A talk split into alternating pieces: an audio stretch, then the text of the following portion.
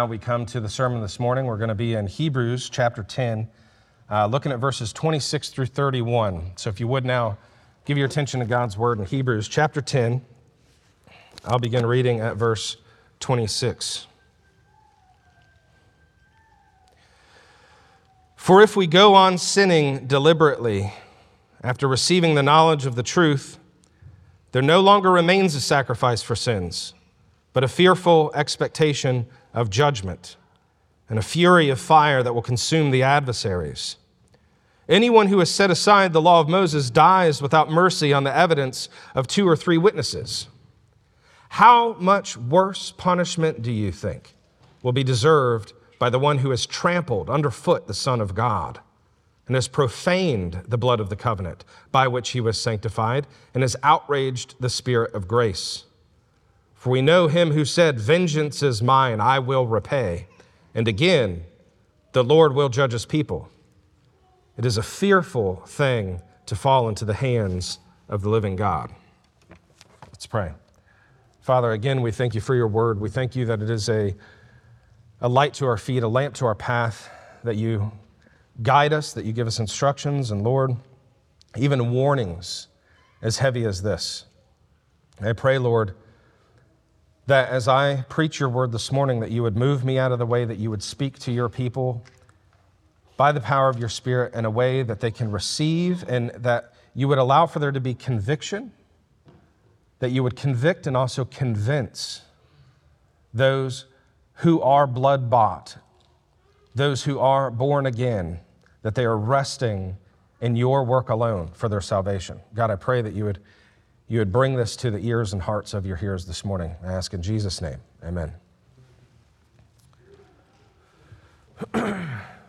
so, if you're here last week, we talked about assurance. And now we're into this thick, sort of heavy, weighty stuff. And it's like, oh man, what happened? You know, that was uh, a, we left off on a, on a good place there. And now here we are talking about some difficult things. I worry, honestly, as a, as a Christian man, raising Christian men, and as a pastor charged with ministering to men, women, and children in the church, uh, that I will see this happen uh, uh, apostasy. That I will see people I love who had me convinced that they were Christians eventually turn their backs on Jesus. I know I'm not in control, God is. But that doesn't mean I won't experience surprise and disappointment when this kind of thing happens. And as optimistic as I generally am, I do expect I will see this kind of thing, and probably more than once.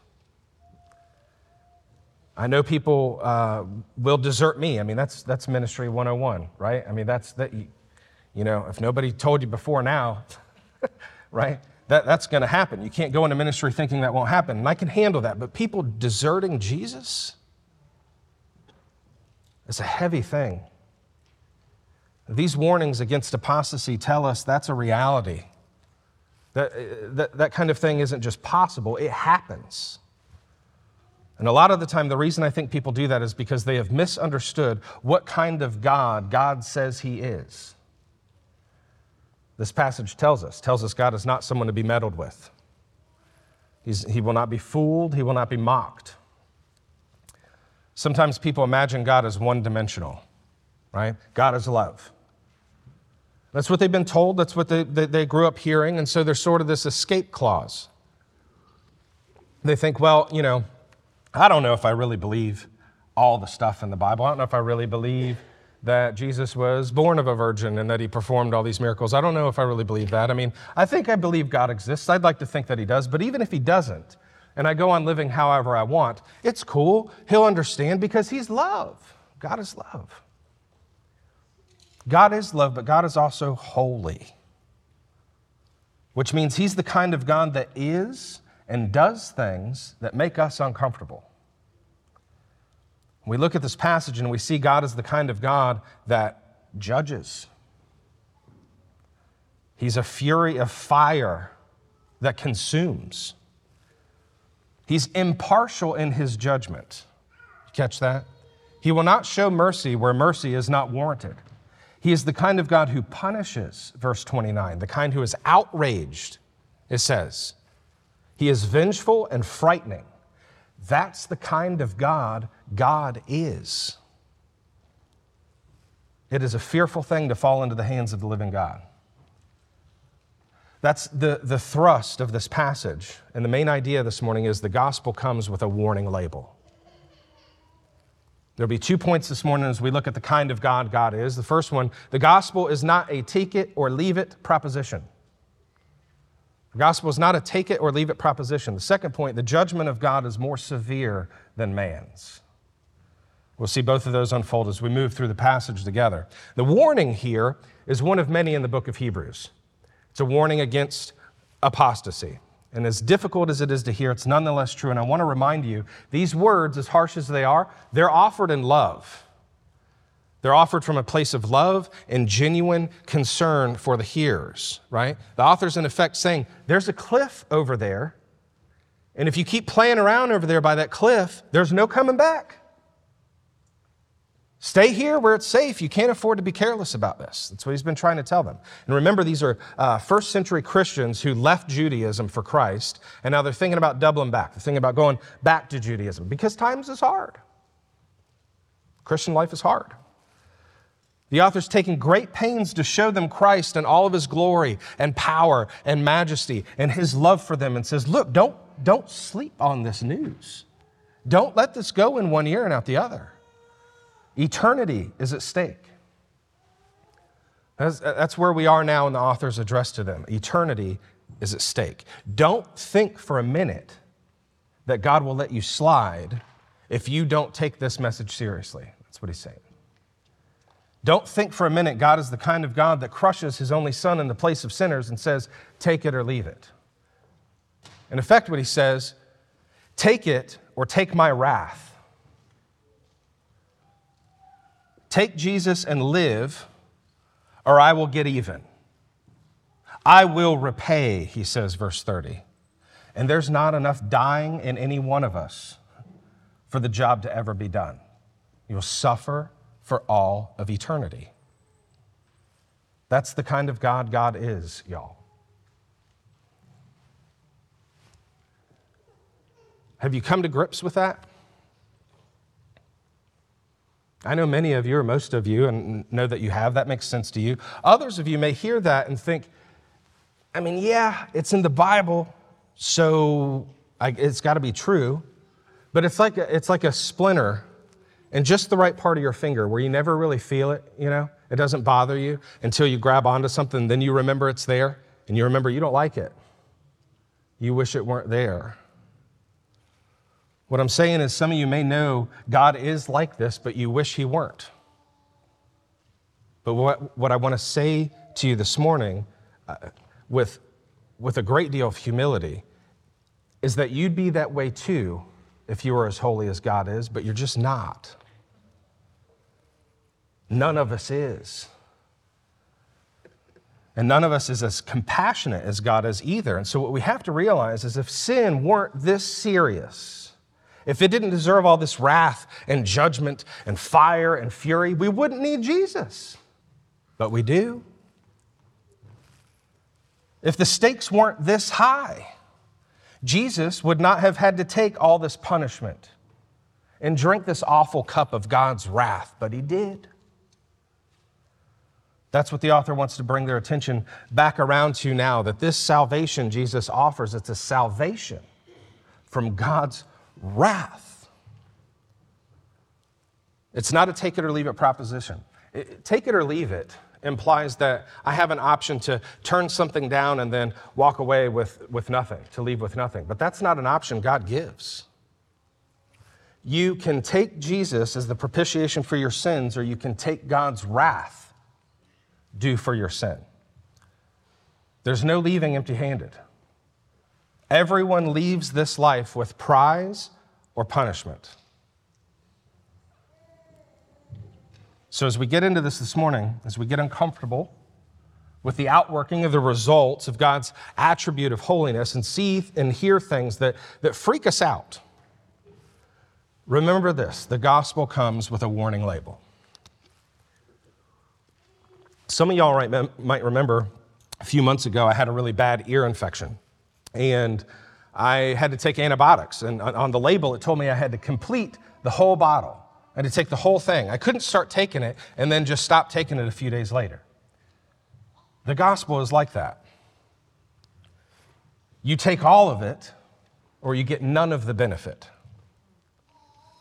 The gospel comes with a warning label, and this is the warning. Look at verse 26. For if we go on sinning deliberately, after receiving the knowledge of the truth, there no longer remains a sacrifice for sins, but a fearful expectation of judgment and a fury of fire that will consume the adversaries. So there's point number one, and I've said it already. This isn't take it or leave it. The gospel is not a take it or leave it proposition. Look here at what he says you don't get and what you do get. If you go on sinning deliberately, which proves your profession of faith is, is false and the Spirit is not in you, what you don't get is a sacrifice for your sins. So, left in your sins, what you do get is judgment. No one is leaving empty handed. It's not take it or leave it. He says, if you receive the knowledge of the truth and go on sinning deliberately, there's no hope for you. Okay? And it's not an accident, okay? It's not a mistake, it's a choice. That's why apostasy is so serious. It's not someone who, who never heard the gospel. This is someone who has received the knowledge of the truth, it says there. It's someone who heard the gospel over and over again and benefited from the blessings that the covenant people of God and the church enjoy together, and they chose sin instead. This is someone who willfully embraces sin despite knowing what Jesus did to save them from wrath's, God's wrath because of it. That person, draw a circle around that person, that person is an apostate. An important point of clarification here an apostate's not just someone who says they're a Christian and still sins, okay? Because that's all of us, right? All of us. He who says he is without sin deceives himself and the truth is not in him. That's 1 John 5, or I'm sorry, 1 8. And this is why we use all of Scripture to interpret Scripture, right? So that we can understand these things. Because if it were true, right, that anyone who says they're a Christian then goes on the rest of their lives without ever sinning ever again, right? Uh, a whole, whole life lived long of, of no sinning whatsoever, well, we know we'd all be in trouble. You know? Because we, we sinned yesterday. Some of y'all, some of y'all sinned on the way here this morning. But that's not what this is talking about. This isn't just someone who sins, okay? This is someone who, instead of being grieved over their sin, rather than mourning their sin, being broken over it and battling it, instead they're comfortable in it. Holiness is not home for them, sin is. Remember when we were in the, uh, the Beatitudes in the Sermon on the Mount? It's a, it's a while ago now, actually. But you remember, Jesus says, Blessed are those who are poor in spirit. Blessed are those who mourn.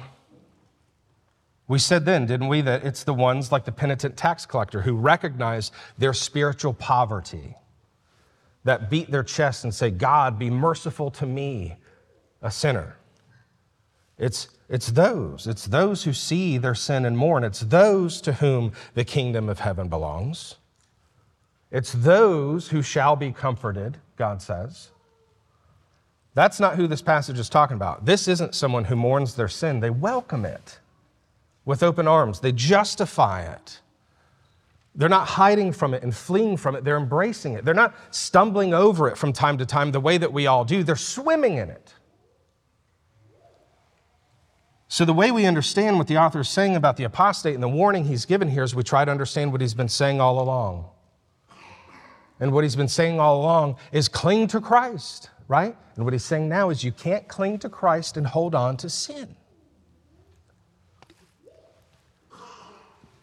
Those who truly belong to Christ are those who are burdened by their sin, and Christ removes that unwanted burden.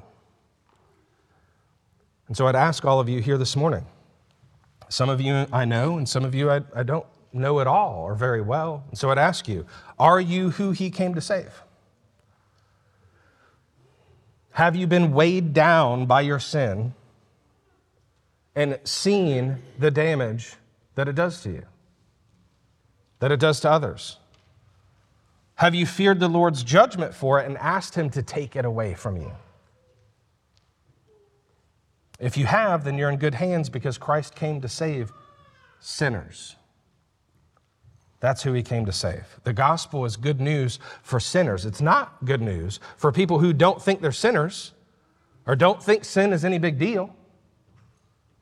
It's bad news for them. It's a warning for them. The gospel comes with a warning label, and this is what it reads It is a fearful thing to fall into the hands of the living God. So, one of the things we find out here is that the gospel isn't a take it or leave it proposition. There's all this good news for sinners, and the author has given it. He's been giving it to him, laying it all out for him. He says, This Jesus, right? This Jesus that you've heard about, that I've been telling you about, he's more impressive than angels. He's a better leader than, than Moses or Joshua, a better high priest than Aaron, a better sacrifice than bulls and goats. He's blazed a trail heavenward for those who believe in him and brings you into the family of God. But if you turn all that down, there's no good news. In fact, there's not only no good news, there's bad news. The gospel has a warning label. The next point is God's judgment is more severe than man's. We see that beginning in verse 28. Anyone who has set aside the law of Moses dies without mercy on the evidence of two or three witnesses. How much worse punishment do you think will be deserved by the one who has trampled underfoot the Son of God. Let's stop there for just a minute. According to the law of Moses, anyone guilty of breaking a law deserving of the death penalty was surely, absolutely, certainly put to death without blinking. Show no partiality. God's people were called to judge with a righteous judgment. They were commanded to not pervert justice. And you can find all this in Deuteronomy 16 and 17, by, by the way, and that's, that's where the author's turning their attention now, actually, in Deuteronomy 17. God says, On the evidence of two witnesses or of three witnesses, the one who is to die shall be put to death. A person shall not be put to death on the evidence of one witness. That sounds kind of familiar to us. We're have similar laws, right? And yeah, our governor, our, our laws didn't make that up. you know, they borrowed it from God. And hopefully we hold on to that one, right? We want to keep that one. So idea of being innocent until proven guilty.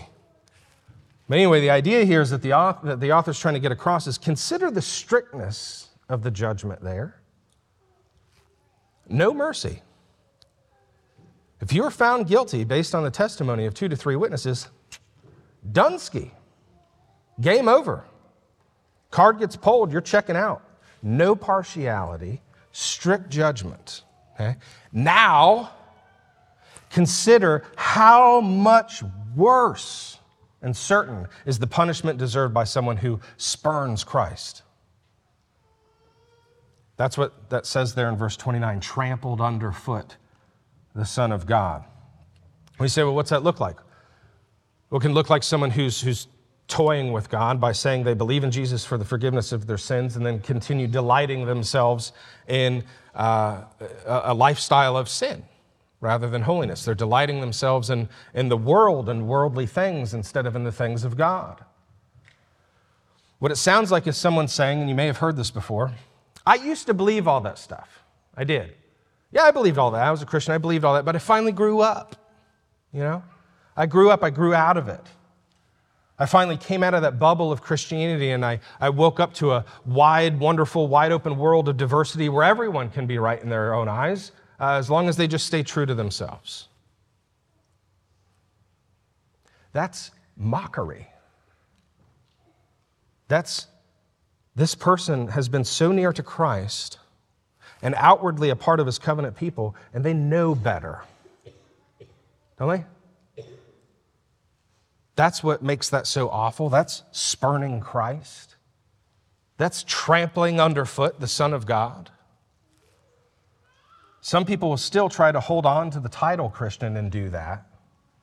And others would just abandon it altogether, don't want to have anything to do with it. And the reality is, the first is actually more dangerous because that person usually takes more people with them.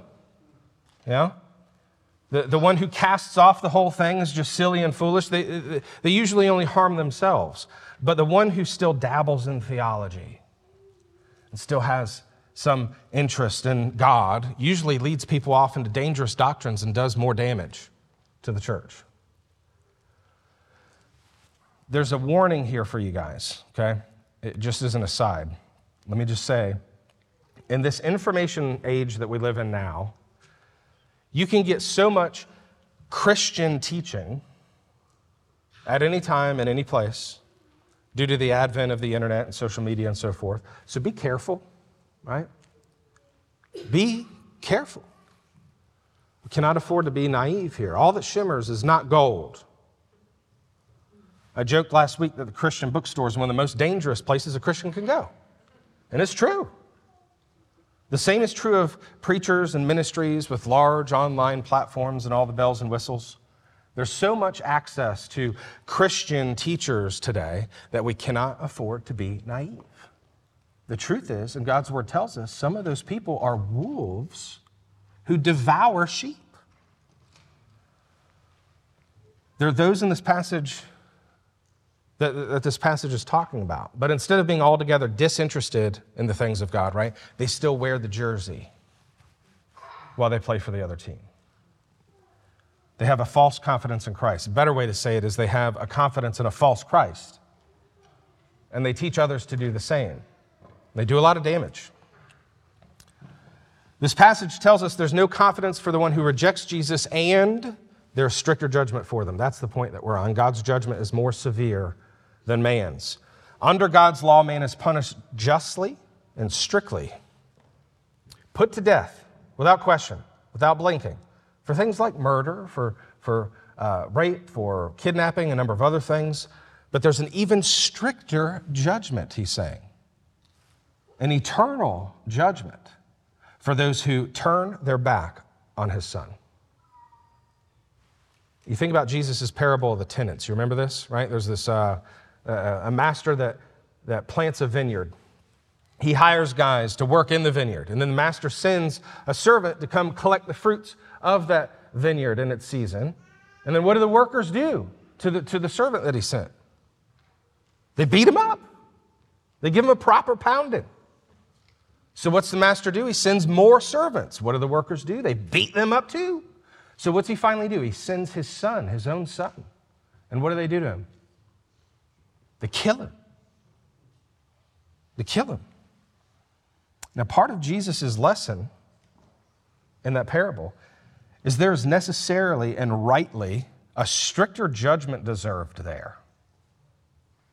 He says at the end of that parable, What do you think the owner will do to those tenants when he comes? The author of Hebrews says something similar here. How much worse punishment do you think will be deserved by the one who has trampled underfoot the Son of God. There's a stricter judgment for those who have experienced the blessings of being part of the visible church and who have rejected Jesus. They're sinners, same as anyone else, but they're turning down the only sacrifice for sin that counts, trampling underfoot the Son of God. And see, this is ringing especially true in their ears. Get more water. This is ringing especially true in their ears because remember, they're used to the old sacrificial system. Uh, so, for his immediate audience, he's making sure they understand there's not some other sacrifice that's going to save you. And that's true for anyone. You don't have to be a Jew thinking there's another sacrifice that might count. You just need to realize that with no sacrifice for sins, with no mediator between you and God, there is a, jo- a God who judges you and judges you in your sin. It's inevitable, it's inescapable. And what's worse is if you've received the free offer of the gospel and rejected it, the judgment is more severe. It's worse punishment for you than it would be for somebody else who had not received all of that light. What the author says here is that whether you like it or not, God is the kind of God that will do that. Verse 30. For we know him who said, Vengeance is mine. I will repay. And again, the Lord will judge his people. The author says, don't forget who God says he is. Is he vengeful? You better believe it. Is he a consuming fire? You better believe it. Is his wrath poured out on sinners? You better believe it. Has he made a way for you to escape his fierce and just wrath by sending his son to die in the place of sinners? You better believe it.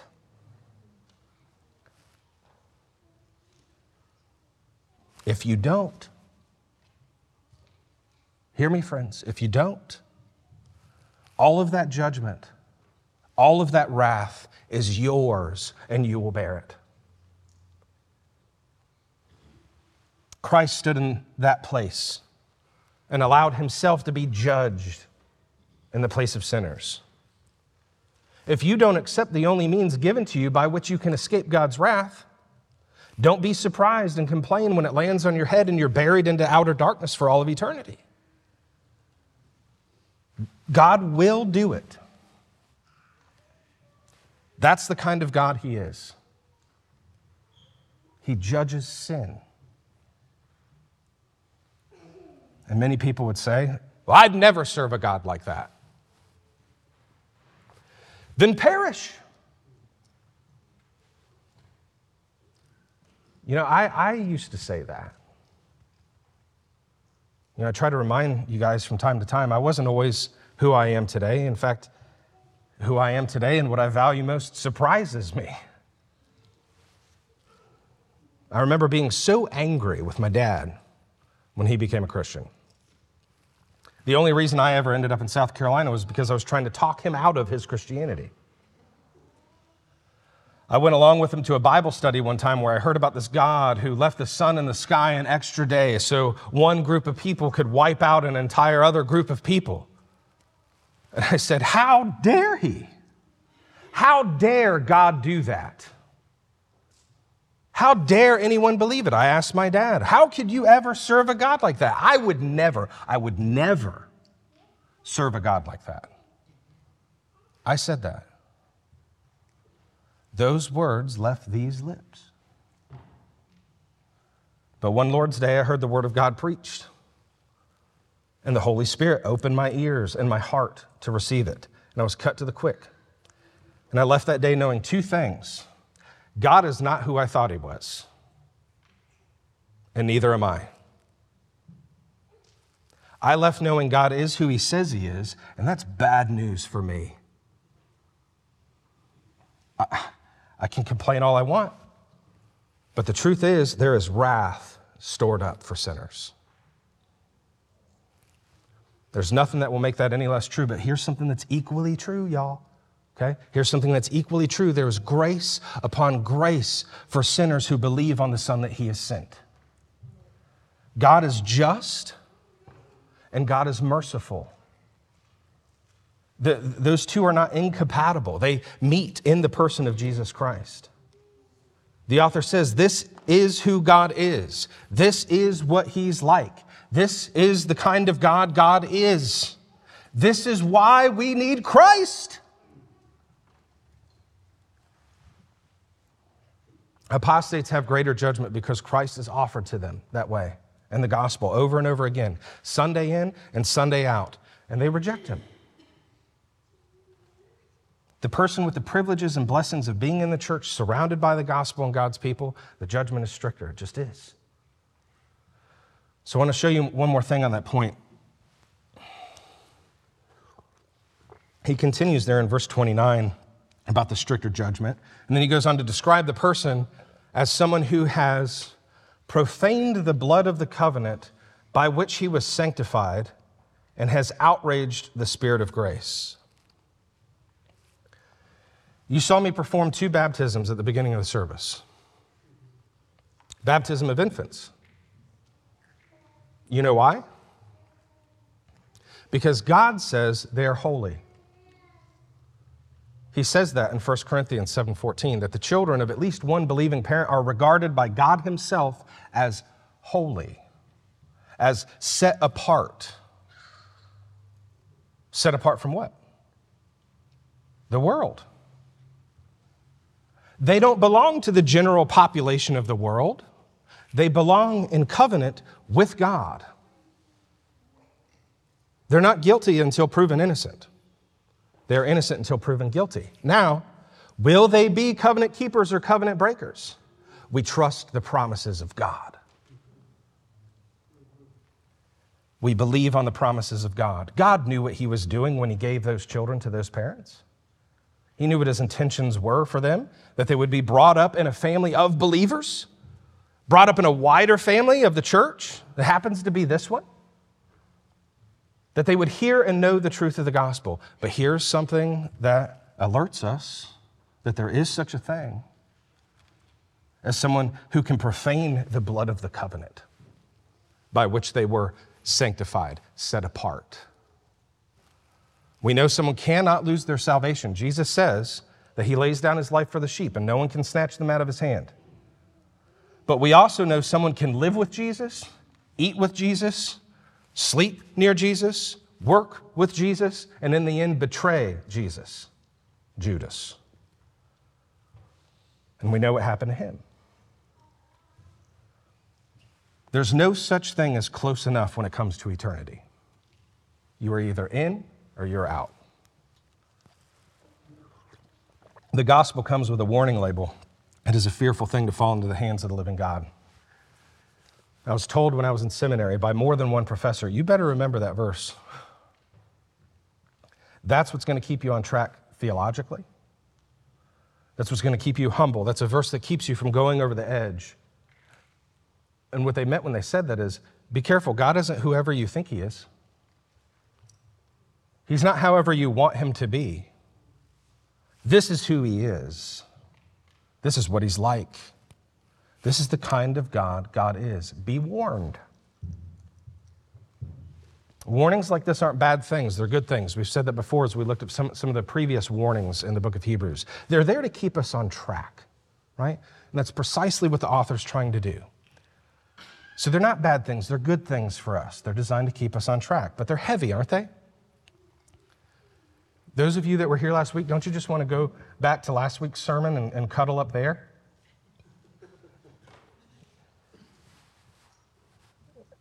We do. We, we want that assurance. We, we want God to speak kindly to us, and He does to His children.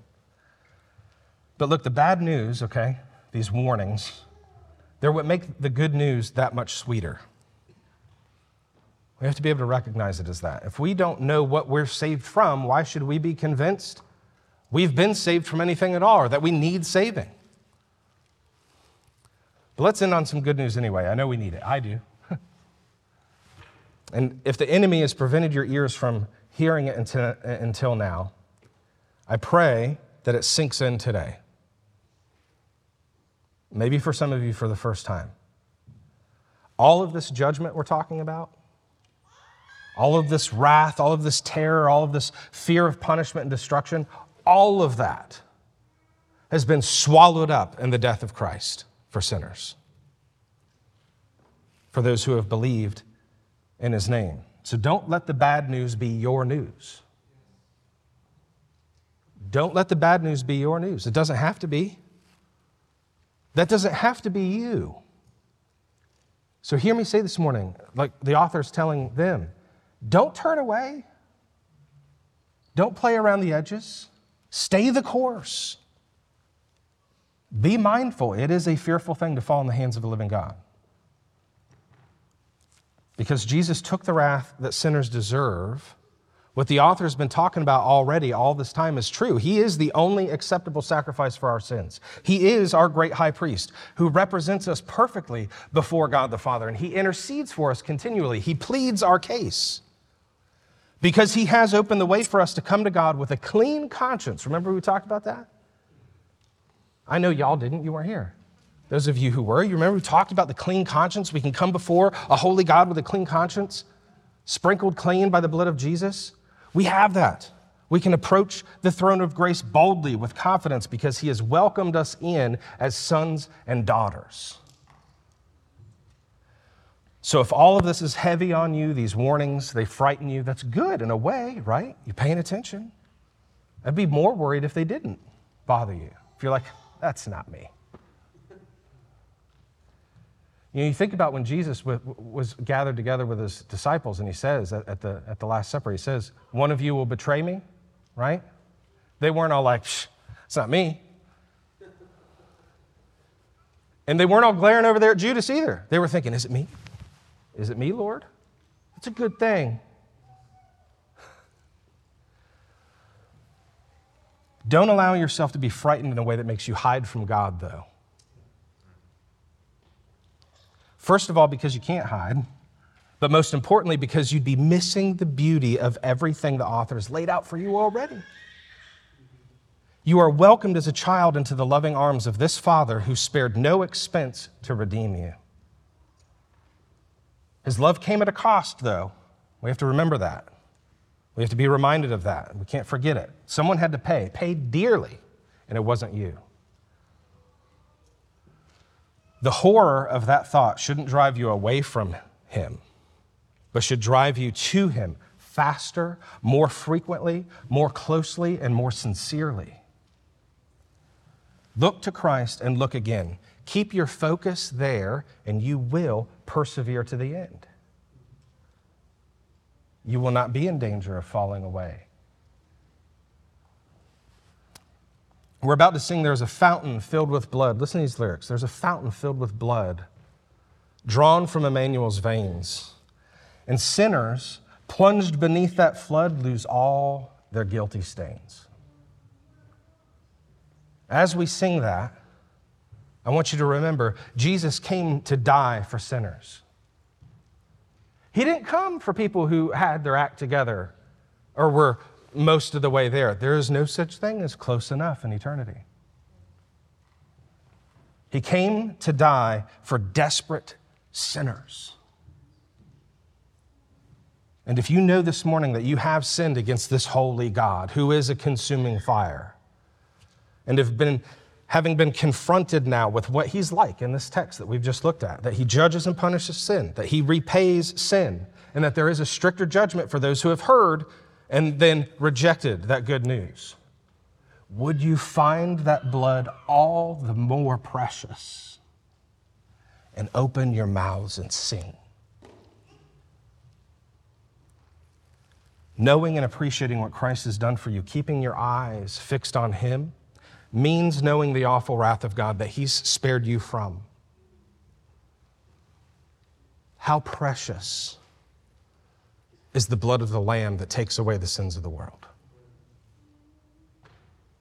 Let's pray. Lord God, we have heard a hard truth this morning. We've seen what your word tells us elsewhere that the heart is deceitful above all else. It's true that we can convince ourselves of all sorts of things and even convince ourselves that you will deal lightly with sinners. You won't. You will by no means pardon the guilty. Instead, Father, you sent your Son to die and bear that guilt for many. It's through the blood of our Redeemer that we find forgiveness. And my prayer this morning, God, is that all of us would leave here knowing what you are like, that you are holy, and that you are love, that you are just, and you are merciful. We rejoice that you have sent your Son to die in the place of sinners, and that without him there is no hope. Help us then, God to know our need of Him, to be those who mourn over our sin and trust in Christ alone for our salvation. Help us by the power of your Spirit to endure to the end and to finish well, never wavering from the hope that is within us, never turning our foot to the right or to the left of the paths of righteousness you lead us in for your name's sake, following our good shepherd into glory to live in your presence forever. God, we ask this in the name that is above all names. In the name of Jesus, we pray. Amen.